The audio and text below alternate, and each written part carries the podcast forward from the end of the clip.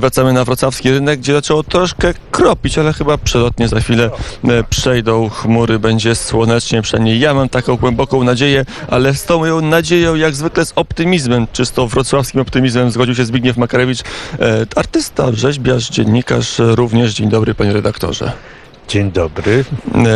E, Pan redaktor się pochwalił, że ma związki wieloletnie, wielowiekowe z Wrocławiem, może nie osobiste, ale rodzinne.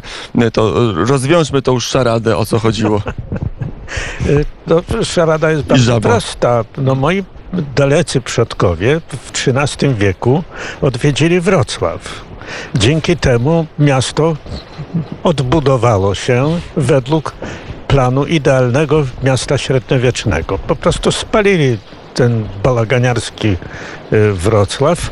Po prostu wracali z wycieczki pod Legnicę, gdzie utłukli waszego księcia. No i no i zahaczyli tutaj o Wrocław. Nie udało się nam zdobyć Ostrowia Tumskiego.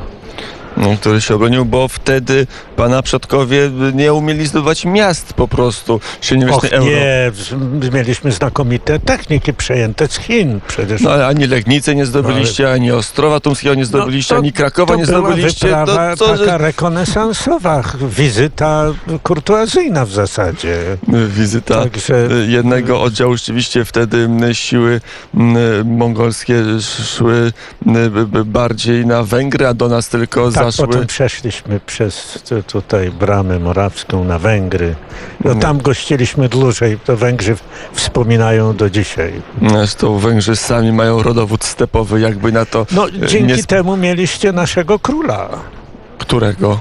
No właśnie z Siedmiogrodu, Stefana Batorego. Ty, ty, to prawda? Mongol, E, Bator, Dobrze. Batory, Ulan Bator, Y, No to Bator i tak dalej. To, to wszystko to siedem stuleci minęło i teraz pan redaktor nie pali już Wrocławia. Czy No nie, no. Czy jest taka ochota, nie, żeby- no przyjechałem tutaj właśnie, żeby wziąć udział w rozwoju tego miasta, do którego przez przodków miałem duży sentyment po prostu. ale w inny sposób, jak rozumiem. No tak, no po prostu plonąłem, to bardziej ja plonąłem z entuzjazmu dla sztuki. O tak bym to określił. No.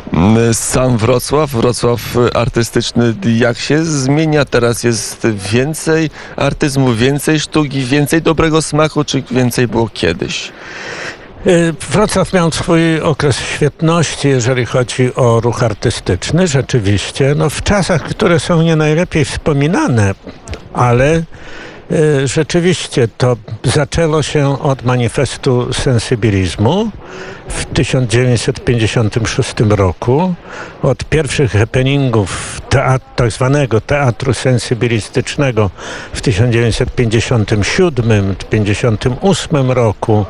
No i równolegle y, właśnie z moim udziałem rozpoczął działalność Teatr Studencki Kalambur, który był naprawdę jedną z takich no, awangardowych scen ówczesnych y, w ogóle można mówić tutaj teatralnych. No potem y, ten teatr bardzo się zasłużył przez organizację y, festiwali światowych teatru awangardowego i no, przede wszystkim sławę przyniósł Kalamburowi e, spektakl pod tytułem Szewcy Stanisława Ignacego Witkiewicza.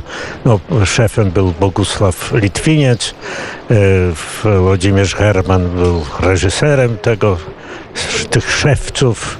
No bardzo trudne, bo to trzeba było pokonać bariery cenzuralne.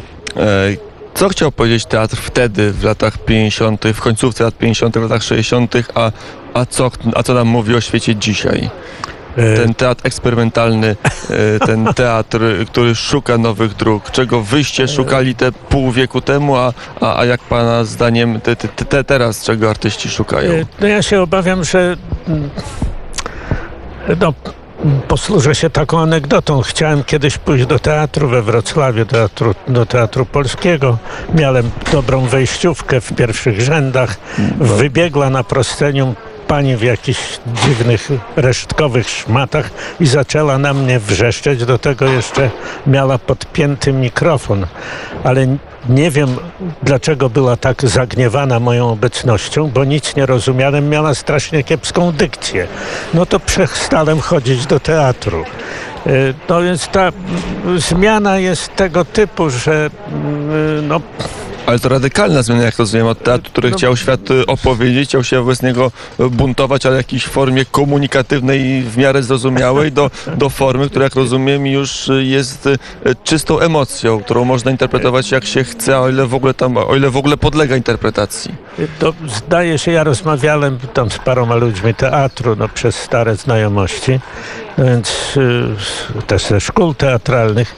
No oni mówili, że teraz to y, chodzi o to, żeby realizować swoją osobowość. No to jak ktoś swoją osobowość tak bardzo kocha, to nie bardzo może kochać teatr. Bo w teatrze jednak trzeba podjąć pewną konwencję, albo wy, wypracować nową, i ją przeprowadzić, zrealizować, to wymaga pewnych umiejętności, albo realizować konwencje już, które się utrwaliły w tradycji i wiedzieć, jak się to robi. Interpretacja tradycji, co jest cała wielka sztuka, no, Ale może przerwanie tradycji, może rewolucja, może tak się sztuka No, powinna rozwijać, bo teraz, jak rozumiem, mamy zerwanie e, z tradycją i szukamy nowych form. Może tak trzeba robić. Do, tak. Yy, zrywanie tra- z tradycją w sztuce polega na tym, że się ją zachowuje. Tyle, że nie mówimy o tradycjonalizmie, który jest po prostu takim powtarzaniem e, przyjętych już e, sposobów działania bez jakichkolwiek modyfikacji. Oczywiście tradycja podtrzymanie tradycji polega na rozwoju po prostu, na wydobyciu pewnych nowych wątków z tego dawnego i współczesnego dorobku. To właściwie bardzo proste.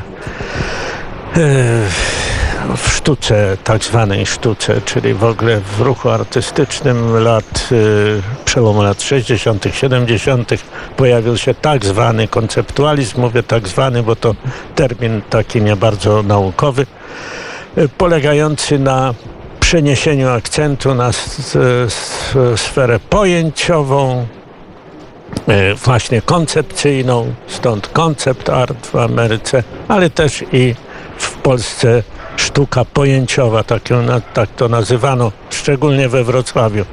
Wynik tej rewolucji konceptualnej. E, bardzo prosty wniosek. Najważniejsza jest tradycja. Bez tradycji nie jesteśmy w stanie zrozumieć wartości To tego, co robimy i tego, co chcemy uzyskać z kontynuacji. Zbigniew Makarewicz we wrocławskim studio Radia Wnet. Jeszcze dwa pytania pozwolę sobie zadać. Pierwsze pytanie do teatru. Jeszcze pan chodzi po tym występie, czy już w ogóle zaprzestał pan uczestnictwa w tego rodzaju y, sz- sztuce? Czyli pytanie o to, czy, czy współcześnie można znaleźć coś, co jest wartościowe, czy, czy już tak całkowicie odrzuca pan współczesną sztukę, że twierdzi, że tam w ogóle, czy, czy prawie w ogóle nie ma, nie ma treści wartościowych czy intelektualnie pobudzających? To oczywiście, że są wartościowe realizacje. No mamy nawet w telewizji, teatrze telewizji były bardzo e, wartościowe, interesujące realizacje. To jest sprawa, no na przykład, ale to już taki bardzo wrocławski jest Teatr Arka, który angażuje ludzi z e, znacznymi niepełnosprawnościami. On ma swoją już wieloletnią tradycję i realizuje naprawdę e, sen, bardzo sensowne nieraz spektakle. To, jest duża praca e, całego zespołu, który, gdzie uczestniczą i ludzie z e, no, e, dużymi trudnościami i po prostu także zupełnie sprawni. Jed, jeden z przykładów, że można z tej trudności uczynić zaletę, prawda? To zależy jak to zostanie podjęte. E, Oczywiście, że chętnie bym poszedł na jakiś dobry spektakl teatralny, tak jak kiedyś w Ateneum Warszawskim, ale także tak jak e, realizował różne właśnie nowe dramaturgie. Teatr współczesny we Wrocławiu za czasów Brauna, czy też wcześniej. No to nie jest sprawa, jak sądzę, odłożona ad acta, tylko ktoś musi się za to uczciwie zabrać. To jeżeli by pan był teraz znowu młodym artystą, gdyby pan teraz znowu miał 20-30 lat i chciał zrobić rewolucję na polskiej mm, scenie kulturalnej, to z jaką myślą? Jaka, jaki jest główny problem, z którym powinna się mierzyć polska sztuka? No, e, to, to pojęcie mieści tak wiele, że trzeba by powiedzieć. E, czy nie chodzi o ogólne wartości, No, ale- które towarzyszą nam przez lata, ale coś, co się bezpośrednio wiąże ze współczesnością i z, i, i, No, i z jej... co się wiąże ze współczesnością dla Polski, powiedzmy tak. Tak jest. nie? E, czego nam w Polsce brakuje?